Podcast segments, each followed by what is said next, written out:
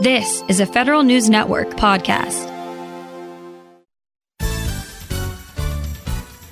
It's time for Fed Talk, the live show for feds in the know. From federal agencies to Capitol Hill, the attorneys of Shaw, Bransford, and Roth bring in experts from across the federal community to bring you inside the issues. Fed Talk is meant to provide general information about legal issues. However, the views expressed in this program are not intended to provide legal counseling. Listeners are cautioned not to rely upon any statements made in resolving legal issues they may face, but instead to consult with their own attorney about specific situations. Attorneys are not engaged in providing legal services while appearing on the program and are not responsible in any manner for the consequences that may stem directly or indirectly from reliance on any statement made during this program. Good morning and welcome to Fed Talk. Today is Friday, February 25th, and I'm Jason Briefel from Shaw, Bransford, and Roth. Today I'm sitting down with Bob Doherty, the Acquisition and Contracting Product Ma- Management Director from Management Concepts. Bob, thanks so much for being here with us. My pleasure, Jason. Before we dive into our conversation, just wanted to briefly introduce uh, Bob and his background. Uh, he recently joined the company um, and, and it has a lot of experience with the defense acquisition workforce. Uh, he was uh, with the Defense Systems Management College um, through 2017. Before that, the director of the Acquisition Career Management within the Office of the Secretary of Defense and for the Fourth Estate. Uh, and earlier in his career, he was the dean at the Defense Acquisition University, DAU. Uh, so Bob has had a ton of experience over the past um, many years working on these issues with the defense acquisition workforce and the broader government acquisition workforce. And I'm really excited to have him here today on Fed Talk, where we're going to be talking about this exciting new program. Uh, Management Concepts is launching in just two weeks on March 10th.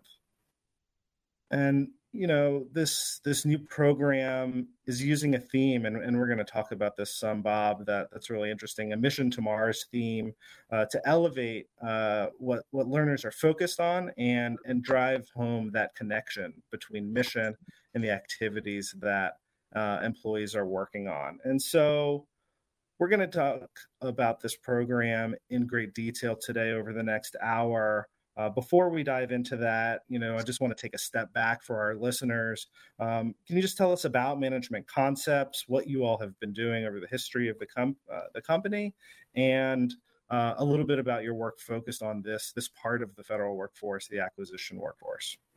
Certainly. Uh, the company Management Concepts uh, was founded many decades ago uh, by the current CEO's father in response to his perception at the time that there was a, a lack of adequate training in uh, the defense sector in preparing at that time contracting professionals to do their job. The company has since grown over the last several decades, and under the stewardship of uh, the, the, original founder's son, uh, to now have a broad base of, of training and consulting uh, work that we do with the federal government, still with DoD uh, to a large extent as well, and also with some private sector clients. And it covers the full gamut of what you might consider acquisition activities, from from contracting mm-hmm. to financial management, uh, leadership, project management. We have a, a, services department that does a lot of work in the consulting and coaching arena as well. And we've got a plethora of activity that we're involved with. Uh, and anybody that goes to our website can can see the breadth of the activity that we have.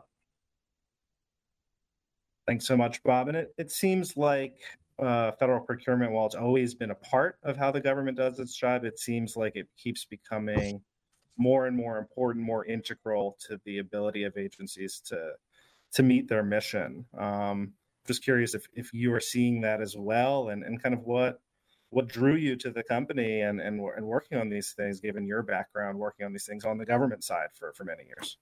Oh absolutely. So so federal procurement law is one of the guideposts of of the profession right? So statute and regulation are the guideposts. Uh, and and they give us those the, the landscape that we need to operate within and sort of guide us in making our decisions. However things that have been constant within the framework, in addition to the the ever present, never changing federal procurement law, that that changes in um, response to world events, to you know events within our own government as well, and and frankly, it changes in response to mistakes that are made. And so then the, the law has to change to accommodate for those mistakes and fill in the gaps, if you will, so that we don't make those mistakes in the future. So so all those guide rails are out there and that the world is a constantly changing place. One of the things that is crucial to people who are in the acquisition and contracting space is preparation and development. And so one of the things that that has been missing in the preparation aspect of this really has been the type of learning that that we're now putting together about with with our our product launch on March 10th. So the technical aspects of learning have always been there, right? These are the the statutes that you need to understand. These are the you need to operate within, and here's how you do it, right? And and to some extent there was some framework given for that. But what's been missing is what I'll call experiential learning. So it's not only getting that information, but then to apply it within, say, a scenario, seeing how those decisions affect that scenario, getting feedback from those decisions, and then being able to determine, for instance, which parameters you might have missed if it wasn't the greatest decision, right? Or if it was a good decision, then discuss some of those things you took into account when you made that decision. Did you take into account the second and third order consequences of your decision? Right? Did you did you look at strategically the future aspects of that decision and how they would play out long term over, for instance, the life of the contract that you're establishing. You know, what kind of relationship did you establish when you signed that contract? Because it's a business relationship, right? So, how are you going to conduct business? What kind of relationship are you going to have with a contractor on the other end of that? Right. So, these kinds of preparation activities, allowing people to apply, rehearse, and get feedback on the technical content that they're uh, getting and absorbing through training have usually been on the fast paced from their supervisor if they have time, and they haven't been in an academic environment where they can practice it before they have to do it for real. And so the design of this new program was to allow them to have that engaging atmosphere before they have to get on the job and do this for real. Right. So if I heard you right, this is this is cultivating that skill set of, of understanding the context that you're working in the mm-hmm. situation mm-hmm. that's evolving as you're actually doing the thing so so this isn't mm-hmm. contracting in a box where uh, all variables are put aside this is life happens the real world happens how do you help people navigate that because we know stuff is going to come up someone might have missed something good bad or otherwise and and we need to help our professionals be more resilient to what you know how that goes uh, when it happens to yep, them. Absolutely, yeah. That that's giving them that that uh, framework, and and then seeing how the framework is applied is crucial, and then and giving them some feedback from a mentor or a coach that helps them understand how to apply those concepts. To me, is is absolutely crucial to the not only the development, ongoing development of our contracting professionals, but it's critical to that baseline development when into the career field get them That's... off on the right foot, right? As opposed to, the, you know, um, standardized, if you will, as good a preparation as we can for people coming into the career field. So they not only understand it better to begin with, but their career enhancement and career development is better because they start off on the right foot. Yeah, and you know, this is maybe taking a step backwards before we go forward, but you know, how much foundational information do people need on just the laws, the rules. You mentioned that gives the guardrails, and and we seem to be, I think, pretty good at that stuff. Um, is is that where we need the focus, or it's it's it's the other side of the equation? So training is pretty good at helping people understand the guardrails, right? And understand the regulatory and statutory requirements of their job. Um, there's a bunch of good training out there that will immerse you in that, but that's not all there is, right? You've got to not only and and with today's technology, that information's at tips. You can search the regulations and the laws to find the information that you need. The real trick is in knowing how to apply that, when to apply it, what to apply, and then how those decisions play out from a business standpoint. Um, one of the things I've always thought of as AC professionals is we are the strategic business advisors of our organization. Whether that's an agency, a program, a command, a department, right? We are the ones who are strategic business advisors. We're the ones who are supposed to set the framework for those strategic decisions that need to be made, and then give the uh, regulatory and and legal background for that as well, so that the senior decision makers have all the information at their hands, and then go execute the decision within the confines of the law and the regulations. Awesome, and we're gonna we're gonna dig into this conversation uh, some more. We've got to pause here for our first break. You're listening to Fed Talk on Federal News Network. We'll be right back. Looking for more ways to stay informed on federal news? Every Tuesday, the Fed Manager newsletter delivers completely free, straightforward news to the federal community. The Fed Manager newsletter features top news stories affecting the federal workforce, legislative updates impacting pay and benefits, understandable summaries of court decisions written by leading federal employment attorneys, and columns from across the federal community. Subscribe today at fedmanager.com. Brought to you by the law firm of Shaw, Bransford, and Roth, serving the federal community for 40 years. Welcome back to Fed Talk on Federal News Network. I'm here with Bob Daughtry, the Acquisition and Contracting Product Management Director for Management Concepts. We're discussing the their new Career Gateway Acquisition Program, um, and and right before the break, we're talking about the the work that goes into prepare uh, the acquisition workforce and ensure they know the rules of the road. We seem to be doing pretty good on that, um, but uh, you know there clearly were some gaps that that that management concepts identified, maybe that you saw, Bob, um, given your experience in this space. Uh, and, and, I'd like you to talk about some of that as, as you all are rolling out this new acquisition workforce program. Um, what were some of those things that you were trying to fill? Well, some of the gaps that that I've seen over my career, and I've got about 37 years in in acquisition uh, between active duty and civilian time prior to joining Management Concepts um, is that people really didn't get, a, a, in my mind, a, a good enough appreciation for what I'll call the business activities of the government. So, as an acquisition and contracting professional, you are conducting business on behalf of the government. So, understanding a framework of how those instruments you craft fit into trying to to bring requirements to bear, you know, whether you know, when I was in the Department of Defense, we used to say the warfighter requirements because the, the person at the end of everything we did was the warfighter, right? Whatever color suit they wore, we supported them in one form or another. Um, you know, in the federal government, it's not that different. Sometimes the the stakeholder at the end is a little bit different, but there's always somebody that needs or that the government is there to to help out to deliver uh, either commodities or services for so that we can continue doing our missions. Um, the landscape of COVID really kind of highlighted that a lot. I mean, we've all been through some significant uh, truncations to the way we usually did our life in the past couple of years as a result of this unprecedented virus. and so we've had to do things differently.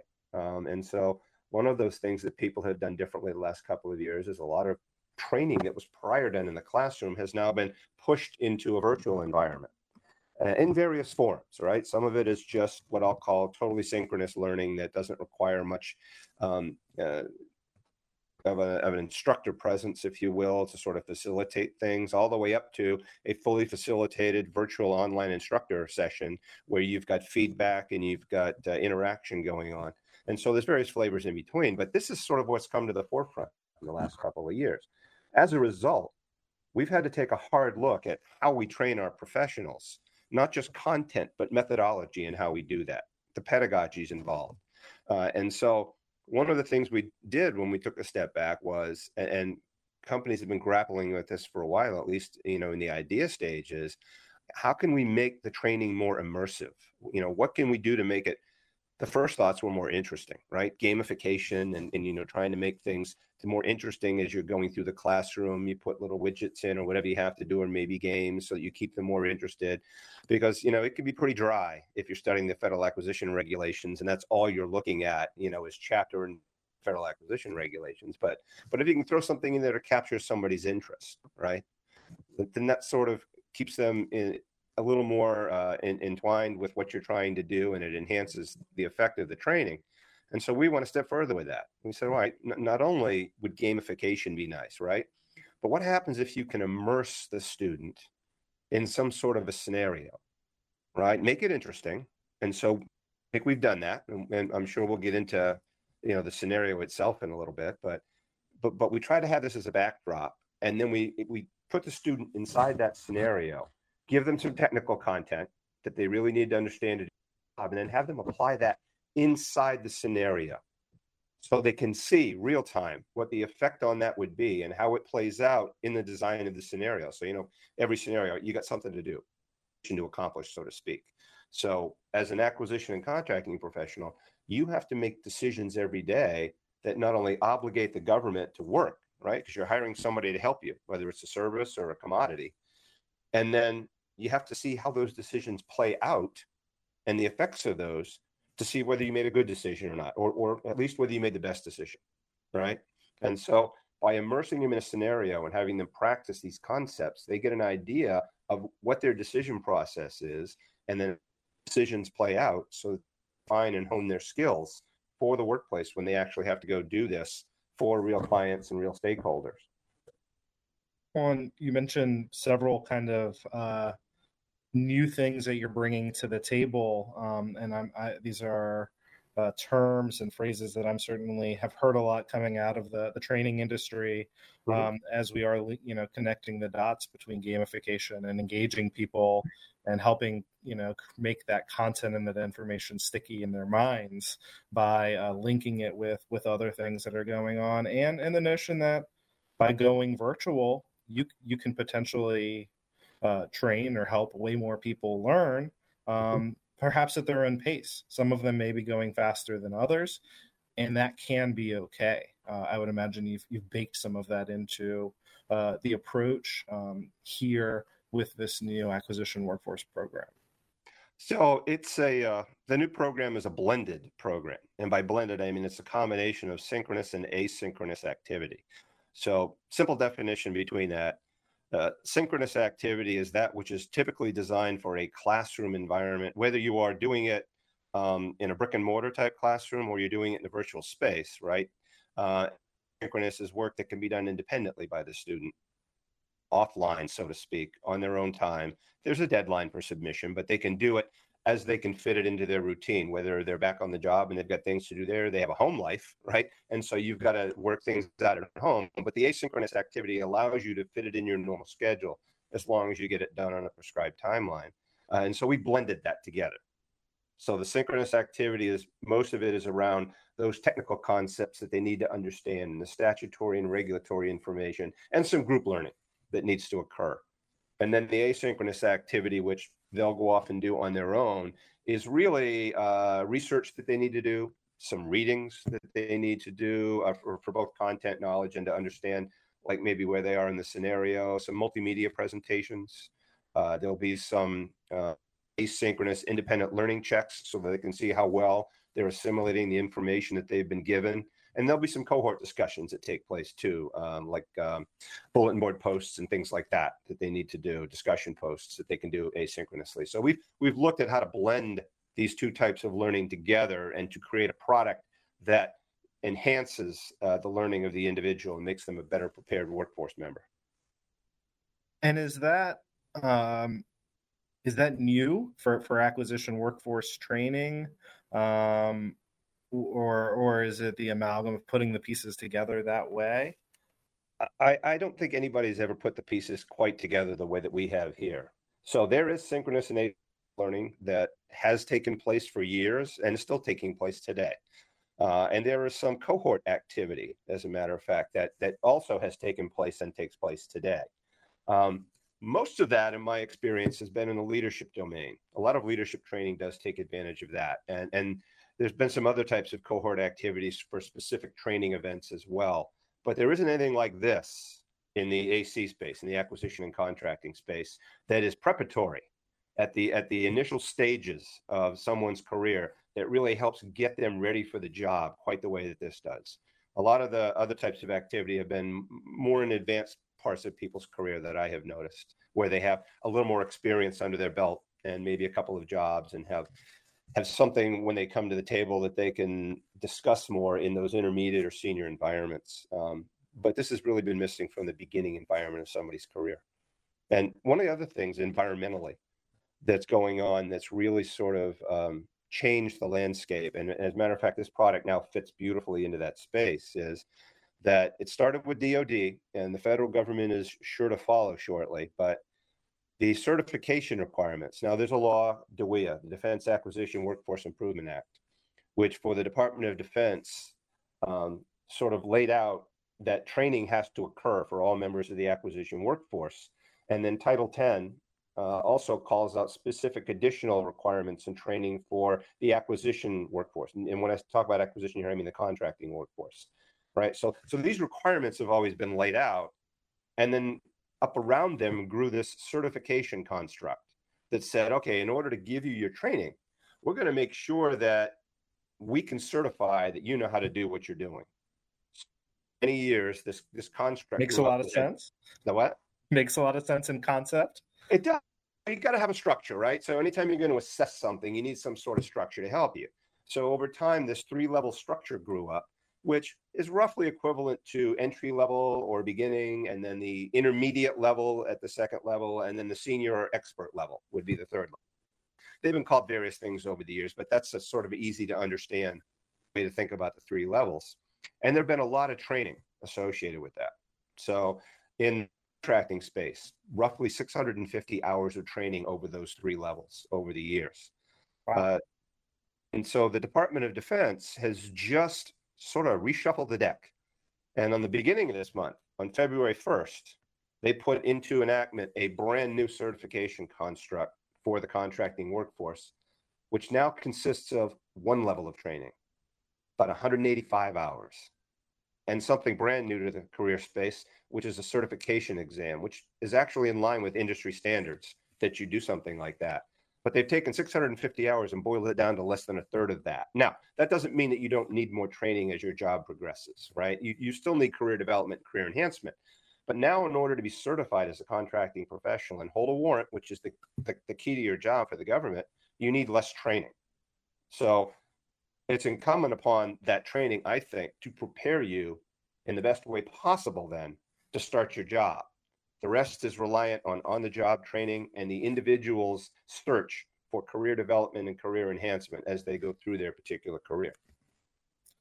Yeah, this is really interesting. And, you know, it sounds like there's a realization that these certifications good the requirements perhaps onerous and not necessarily getting us the outcome acquisition professionals who can buy the thing in the way we want them to buy it at the speed we need them to buy it mm-hmm. uh, at the scale we need it and so uh, DoD has taken these steps, and and as you mentioned, the rest of the government probably will fo- follow just just for our listeners who might not uh, be as closely familiar with the acquisition workforce as you are, Bob, how many people are we talking about across the government?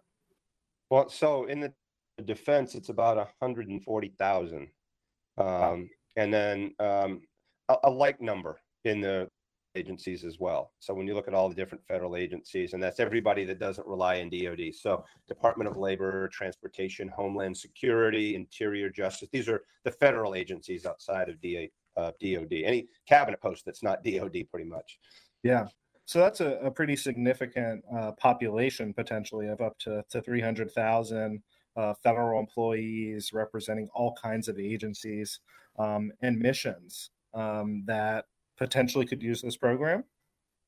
No, absolutely. Um, now, while it's targeted primarily at the contracting, the AC or the contracting workforce, um, virtually any other of the uh, workforce members, whatever their specialization could be, could take advantage of a program like this as well. Uh, I mean, the program, the way it's designed, leads somebody through the acquisition lifecycle. So they get an understanding from beginning to end cradle to grave, as we used to call it as well, of, of what a particular um, support mission could look like. Awesome. And I know we've been uh, vaguely talking about the program, Mission to Mars, throughout uh, Fed Talk here. We need a pause to take a uh, break here, and then we're going to come back uh, and talk about the mission to Mars in greater detail and, say, and talk about why uh, as exciting as that would be, I think, for any federal employee to, to think about that, um, why there may be some things in it for you, even if you don't work at NASA. Uh, you're listening to Fed Talk on Federal News Network. Looking for more ways to stay informed on federal news? Every Tuesday, the Fed Manager newsletter delivers completely free, straightforward news to the federal community. The Fed Manager newsletter features top news stories affecting the federal workforce, legislative updates impacting pay and benefits, understandable summaries of court decisions written by leading federal employment attorneys, and columns from across the federal community. Subscribe today at fedmanager.com. Brought to you by the law firm of Shaw, Bransford, and Roth, serving the federal community for 40 years. Shaw, Bransford, and Roth. One team working all three branches judicial, legislative, executive. Judicial. SB&R employment attorneys offer specialized legal representation for federal managers. Legislative. Lobbyists in government and public affairs advocating for corporate clients. Executive. Produces two free weekly newsletters Fed Manager and Fed Agent. Shaw, Bransford, and Roth is your one destination for all three branches of government. Online at shawbransford.com. SB&R, client focused, results driven. Welcome back. You're listening to Fed Talk on Federal News Network. We're entering the second half of our program with Bob Daughtry, Acquisition and Contracting Product Management Director from Management Concepts. We've been talking today about this program, this new acquisition workforce program, and now we're going to talk about it in some specific detail and let folks know uh, about the uh, launch that's coming up on March 10th. Mark your calendars now. Uh, and to talk about in some detail um, this mission to Mars uh, career acquisition workforce gateway. Um, and, and I just, w- where did this idea come from? Why mission to Mars? Um, over to you, Bob. Well, so um, the original idea for the product actually came from our CEO, uh, Tom Dungan, and it was it, it was sort of his his uh, brainchild, if you will. Uh, and then the organization itself, Management Concepts, long before I joined them, started formulating the idea of, hey, let's do some sort of a cohort-based activity here, and and let's let's thread together this information with some experiential learning, et cetera. And but we need a scenario as the backdrop. And so they thought about it and they came up with this mission to Mars. Why? Because it's interesting right? It's topical, it's interesting. And typically, especially uh, as I did coming from the DoD space, you know, you're used to any examples that are given in class are I'm buying an airplane or I'm buying a ship or I'm buying a tank or I'm developing something like that, right? Or or I might be doing services, which means maybe I need to hire some people to do work that I don't normally do, right? So that's the typical backdrop and people are used to that. And right. And so it's not in, in people's minds anymore anything new and exciting right? Oh, okay, I'm going to take a class where we're going to figure out how to buy a piece of an airplane. All right. Uh, and so, what can we do to make it interesting for people, you know, and and and sort of backdrop to the program? And so they came up with a mission to Mars and, and kicked it around the company a little bit, thought it was a great idea. And so, as a backdrop, what the story is is that we, United States, are going to go colonize Mars, right? We need we need a new home potentially if things on our planet are dying or we need to to to, to we're overpopulating whatever it might be. So we need some outreach right? We need we need a place that maybe we can inhabit and explore the surface of mars to see if maybe that's sort of a, a good place. So that the backdrop is let's support a mission to mars for colonization at least the scientific colonization first to sort of see what's what. As an ac or acquisition contracting professional your job is then to support that mission right you're not going to be blasting off with them, so to speak, and, and then landing on the surface of Mars. But you need to help enable everything that they need to do from services, which we're putting in this as well, some support services they might need, to commodities they might need, the shelters, for instance, you know, the fuel to get there, things like that, uh, food supplies, right? Equipment, uniforms, anything it might be. So you've got to right. think of everything. You've got to think of everything. So if you think of all that as the backdrop, what we do is we then take with our product, which is Career Gateway is the family of products. Um, and then acquisition is the first in that family. So hence Career Gateway acquisition. And, and really by Career Gateway, it's an indication to you that this is for people who are new to that's what it's designed for, right? Hence Career Gateway. We're opening that gateway to a career for you. And we're going to better prepare you to do your jobs than any anything previously that, than anybody else might have had when they came in. Now, a lot of preparation for how to do your job is still OJT, right? Still on the job, because that's where you learn the actual mission that you're going to be supporting and the actual roles and functions that you have. But across the contracting community, there's a lot of synergy in, in the type of role that exists. What you buy is different, how you buy it is different, right? And maybe your piece in that process might be a little different, but there's a lot of synergy in in what those roles are. And so the preparation should be synergistic right? So we should give people a chance to learn concepts technically, apply those concepts within a given scenario. Not now, as you said before, not everybody's going to get to work for NASA, right? So not everybody's going to have something cool like a Mars mission, but we can give them that in a training scenario so they can have something that's really interesting to sink their teeth into and see how they could support something like that within their own decision spaces. And so that's how the, the theme sort of came about and became our backdrop. And then, as most developers do, you need to sort of cut that up a little bit into episodes and events and things like that, sort of bring the whole story together and then apply the learning to it. And, and that's sort of what we did. And, and in some respects, are still in the process of doing. Yeah, no, this is, like I mentioned, it's soup to nuts. You've got to figure it all out up there. Uh, will people be assigned assigned? I'm using air quotes for for our listeners. Assigned to an agency, or is this a government wide contracting effort? You know, kind of. Uh, well, so you're you're assigned to your pseudo agency that, that so your cohort is your agency as you go. Got it. Okay. So, so we we make them now. You know, for for purposes of of taking real, you know, you can agency or you can come independently. Like let's, let's say you're a, an agency of one, well, won't be an agency of one necessarily, but you're the only contracting professional in your agency. You could then come to one of these cohorts with people from other agencies, and then you'll network and learn with them as well. But for purposes of the cohort, you'll all be in the same pseudo agency that is supporting this mission to Mars. Got it. And how many folks uh, are you anticipating or expecting will be able to join the first cohort? Will be able to go through cohorts at a time. So nominally, it's designed for a cohort of or 30, um, and the size is somewhat flexible, but that's nominally what the design is for. And and those sizes are structured because a lot of the cohort activity will also take place in groups. So you you break the students up into some contiguous groups there, so that they can do off work and then come back together in the larger group. But you also need to make it manageable for a facilitator uh, to be able to get the learning across, be able to have enough time to do discussion and feedback. And so, you know, we've we've ostensibly come up with 24 and 30 uh, as like for a normal size and maybe a larger ex- extended size cohort. And you can run multiple simultaneously. It's just that for a facilitator, this is seems to be a good number uh, in order to be able to structure it effectively. Yeah, no, that that seems like a good group size, and as you mentioned, it could be people from all kinds of different agencies or uh, a cadre of individuals um, from the same organization, and uh, they'd go through that experience uh, in a similar way. Uh, you know, when you all were putting this together and looking at the other federal acquisition training and, and practices out there, what were some of the other you know elements or, or features that, that you built into this um, that you think are going to be really impactful for the participants? So uh, there are going to be, uh, I would say, probably just about any training methodology you can think of is in some way folded into this experience.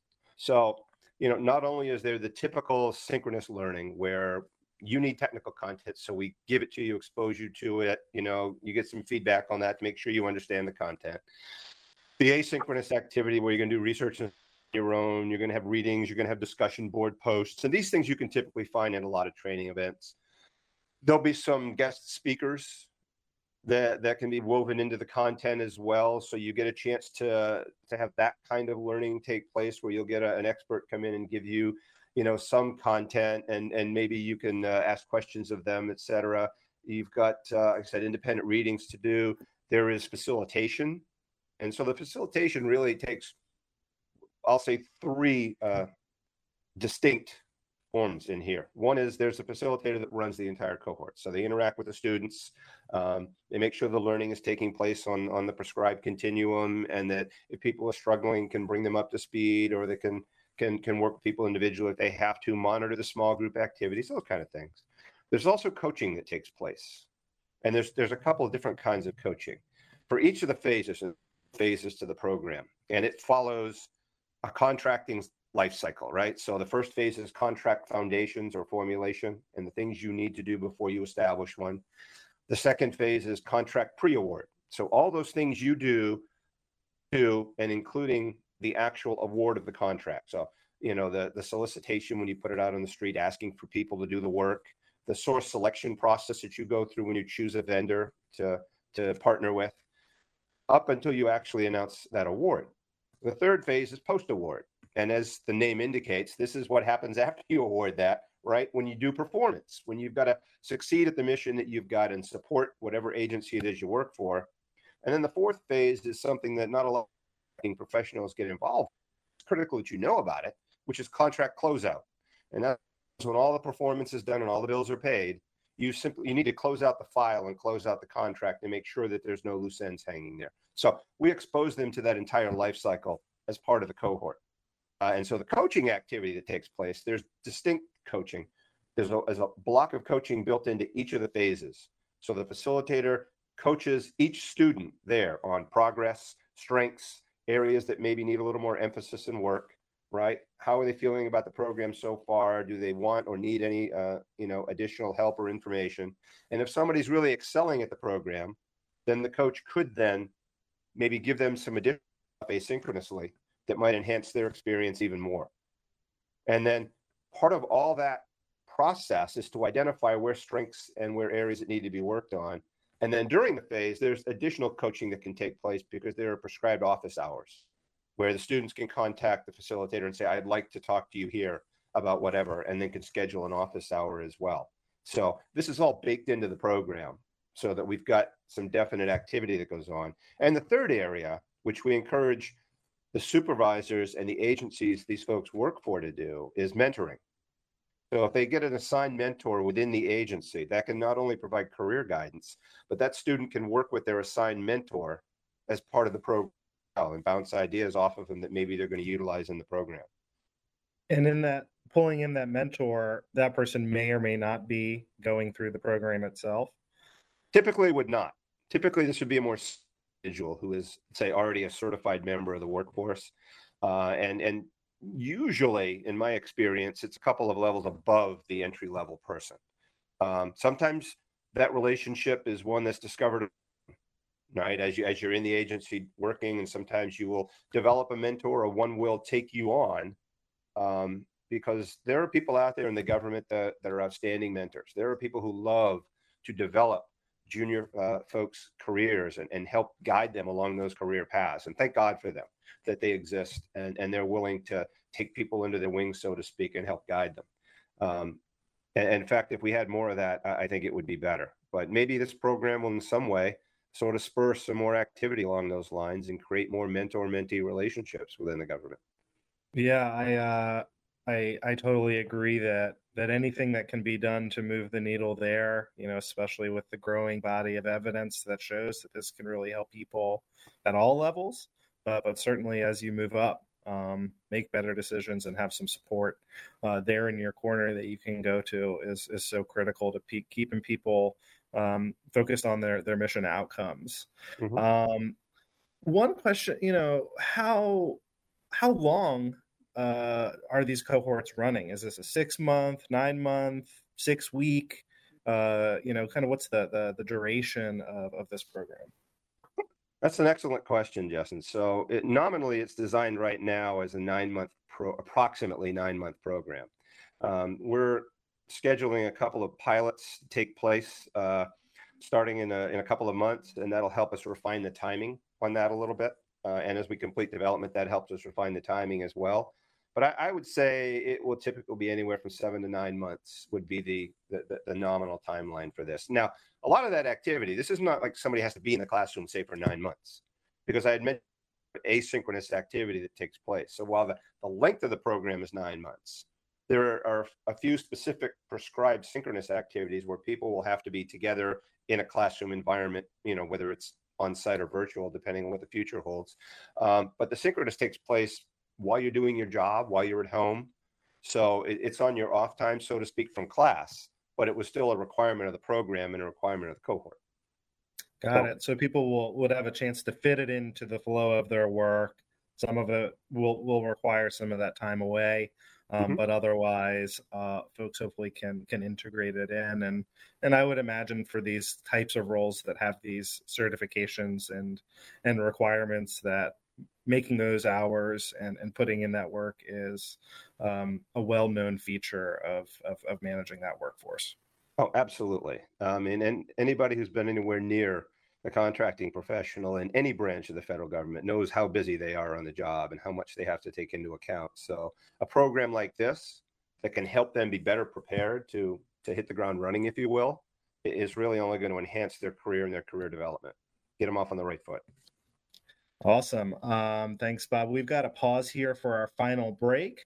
Uh, and when we return, uh, we'll wrap up our uh, discussion about the Career Gateway acquisition. Uh, you're listening to Fed Talk on Federal News Network.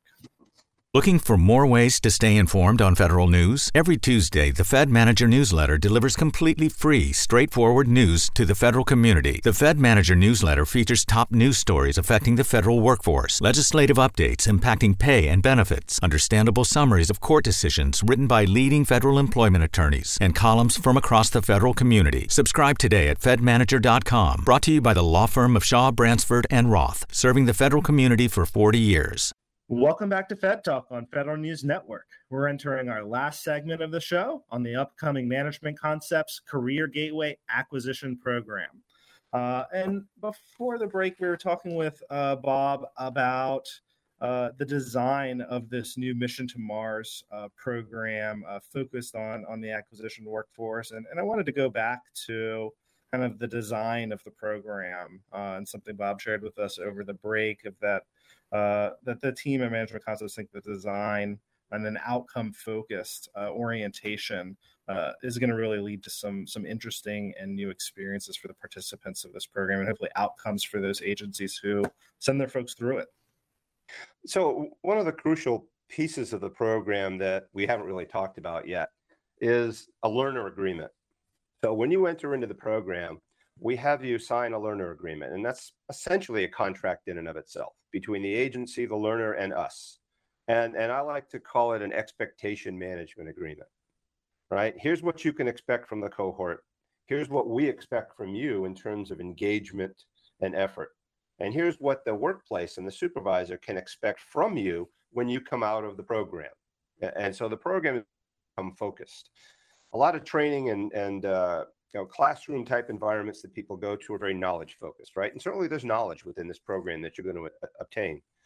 But instead of the the simply paring back rote knowledge and saying, yeah, I uh, accumulated this technical information and now I've taken a test and I've shown you that I have accumulated that information, which is the vast majority of what we have in the training space. The learner agreement we have up front sort of states, here's the outcomes that that you can expect. You're going to have skills development, enhanced skills development as part of the technical content you're going to get. There will be some leadership development that takes place within the program.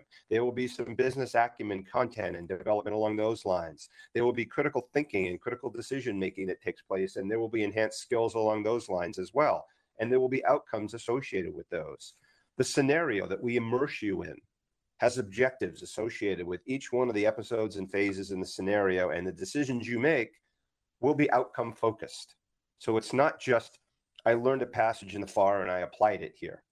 It's what's the outcome from applying that and from crafting a contractual instrument related to that, right? What was your initial thought? What was the initial requirement? What was the initial thought? What was the initial outcome you hoped happened? What outcome did happen as a result, right? And then how do you react to that? And, and oh, by the way, the program is not a pristine environment. And what I mean by that is it's not going to be a perfect environment sailing through the cohort with no problems. We're going to use difficulty. We're going to talk about disputes. We're going to talk about what happens with non-performance. We're going to talk about what happens if, oh, if, if something you know that you hadn't conceived of occurs and you need to modify that contract, right? How do you modify it? What do you take into account? But then the second and third order consequences, the actions you have to take in order to support that mission. Because remember, this is a mission to Mars, right? So you need to take some timely action in order to fix problems to make sure that that mission stays supported. So we'll introduce problems and then we'll discuss those problems. We'll have coaching around those problems as well. Because while while everybody won't support a mission to Mars when they get back to the workplace, they will have real world problems. And those problems will both interrupt the work they're doing, confuse the work they're doing, complicate the work they're doing, and they'll also create problems within the context of the contracts that they uh, happen to establish. So they need to know how to deal with this, right?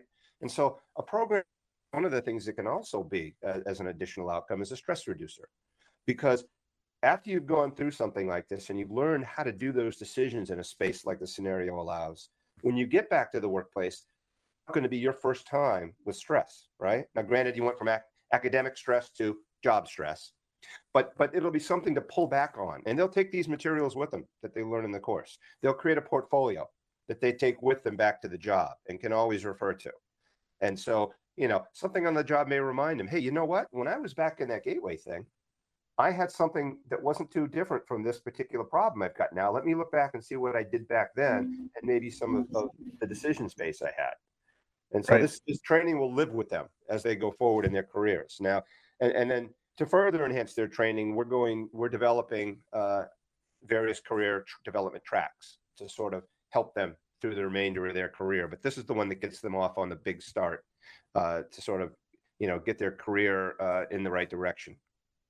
Well, and I think that having that foundation of those, yes, that that technical skills and the technical know-how, but really the problem-solving skills, you know, working with other people, mm-hmm. you know, to understand their needs. Uh, that more kind of dynamic part, you know, dealing with the world because the world is always changing and stuff's going to happen. Mm-hmm. Helping people be resilient and and stretching and working some of those muscles, uh, you know, in a practice setting, uh, as opposed to to uh, when there really are people, you know, waiting on you on the mission to Mars. I think is um, makes a whole lot of sense to me. Well, you know, and the power of a cohort is, is that you're going to be working with, learning from, and getting feedback from your peers, as well as the facilitator and the other instructors that are involved from our side in the program. So you get instant feedback. You have a network that you develop, which both within the cohort itself that you can lean on, right? You get additional information for the decisions that need to be made, but you also create that network that you take with you. So when you graduate, so to speak, from the cohort and you go to back to your agency, you now have an extended network that you have developed as a result of that cohort that you can lean back on and use throughout your whole career. Yeah, and there's there's so much power in that that network, whether it's just other people who you can call on, um, uh, or just uh, like-minded or, or like experienced folks who, who you know you have a common uh, bond and experience with to, to carry forward in in your service um, to the nation. Um, you know, I, I know that we have this this big launch event on March 10th, and I wanted to make sure that we uh, put that on the radar of our listeners. Um, the the launch event for uh, this new Career Gateway uh, product is on March 10th, and there's going to be an online event, but also an in person event for those who are here in the DC area. Uh, I know we've kind of covered the gamut quite quickly here on Fed Talk today, Bob, but you know what's going to happen on March 10th for those who are looking at, at that event or interested mm-hmm. in in finding out more about this program. Oh, absolutely. Thank you. So if you want to find out more about the Gateway program itself and the launch event, if you go to our website at managementconcepts.com and then put backslash blast off, catchy, right? So blast off is the the moniker that will take you directly to the gateway information. Um, and then on that, you'll get some information about it. The launch event takes place March 10th at the National Press Club downtown uh, on 14th Street, and it'll commence at uh, three o'clock. Go for about an hour and a half, I think, maybe two hours, and will consist of a panel discussion with um, several uh, members of the federal and DoD uh, workforce that um, have got um, scores of experience in the yeah, you've got a real rock star. Uh, we, we have a rock star lineup, absolutely. Event. And what they're going to pretty much talk about is uh, some of what we talked about today, which is training uh, of the professionals and preparation of the professionals, and maybe what's been good, what's maybe been missing, the landscape that we all operate in right now, the changing environment, and then maybe what the acquisition professional of the future needs to know, needs to have, needs to be, so to speak. And then that'll sort of segue into a presentation of the program itself with some media information coming out. We've got some videos to show people concerning the program and some more information and sort of announce the program to the world um, and, and a, a very uh, interesting format that we've got established. So. Yeah, and and you know, for those who are interested in this event, it sounds like obviously if you are in the acquisition workforce, this makes a lot of sense for you. But for other government leaders, it also sounds like there might be some other useful information, uh, whether it's about the style uh, of of the way that this development activity has been packaged up, uh, some of the methods and tools that you're using. Of who who, who should come, who should check this out, uh, who are you hoping to see there? So I, I, I, would would hope that we would see at the in-person event at least as many of the senior acquisition professionals as we can get there. Uh, this is an exciting program, and, and, I think it can bring a big big big change to the landscape of acquisition. And they really, uh, we would love a chance to demonstrate to them what effect them could have and how it could help them in, in their mission. Um, but when you register, when you go to that that uh, managementconcepts.com slash blastoff there'll be a registration portal there that you need to register for the event, whether you're doing it online or in person, right? And so I encourage you to come and at least listen to learn about the program, its benefits, et cetera. Anybody that's related to acquisition should at least listen in. And by related to, there's a whole um, bunch of the workforce that I lovingly have called over the years the non-statutory acquisition workforce. So the statutory acquisition workforce is that carved out by Title 10 and Title 5 as you need all this training right? But there's non-statutory people too, people who aren't mandated to take training, but still work in the acquisition space and work with people and support people who are in the acquisition workforce who could also benefit from learning about a program like this. Um, so, you know, if you touch acquisition at all in any capacity, I would encourage you to learn more about the program. Yeah, and I think that that's an interesting point you make that there are different requirements out there for the workforce, some much higher bars or, or, or, more stringent requirements. And you know what what I I think I heard earlier with you mentioning the new DoD uh, training regimen that's more focused on that less than 200 hours as opposed to 650 plus. Are you seeing the government moving toward a place where we need all acquisition professionals to have more of a kind of baseline uh, knowledge or acumen so that they can work with one another? Um, as as a broader cadre? So one of the things that, that that we at Management Concepts do is we sort of cross thread training. So let's say your primary focus is contracting, which is the the domain that I'm provide care and feeding for. There are courses that we recommend for professionals in, in the contracting space that they take in leadership, in financial management, you know, in other areas to sort of broaden their perspective as they go through their careers and develop themselves more as a complete acquisition professional. And you never know when somebody is going to, to say, jump to another career field out of interest or out of necessity. Um, I'm I am certified um, under the the old uh, Defense Workforce and uh, Acquisition Workforce Improvement Act at a senior level in both contracting and program management, and sort of bounced back and forth during my career between positions in each, and enjoyed it.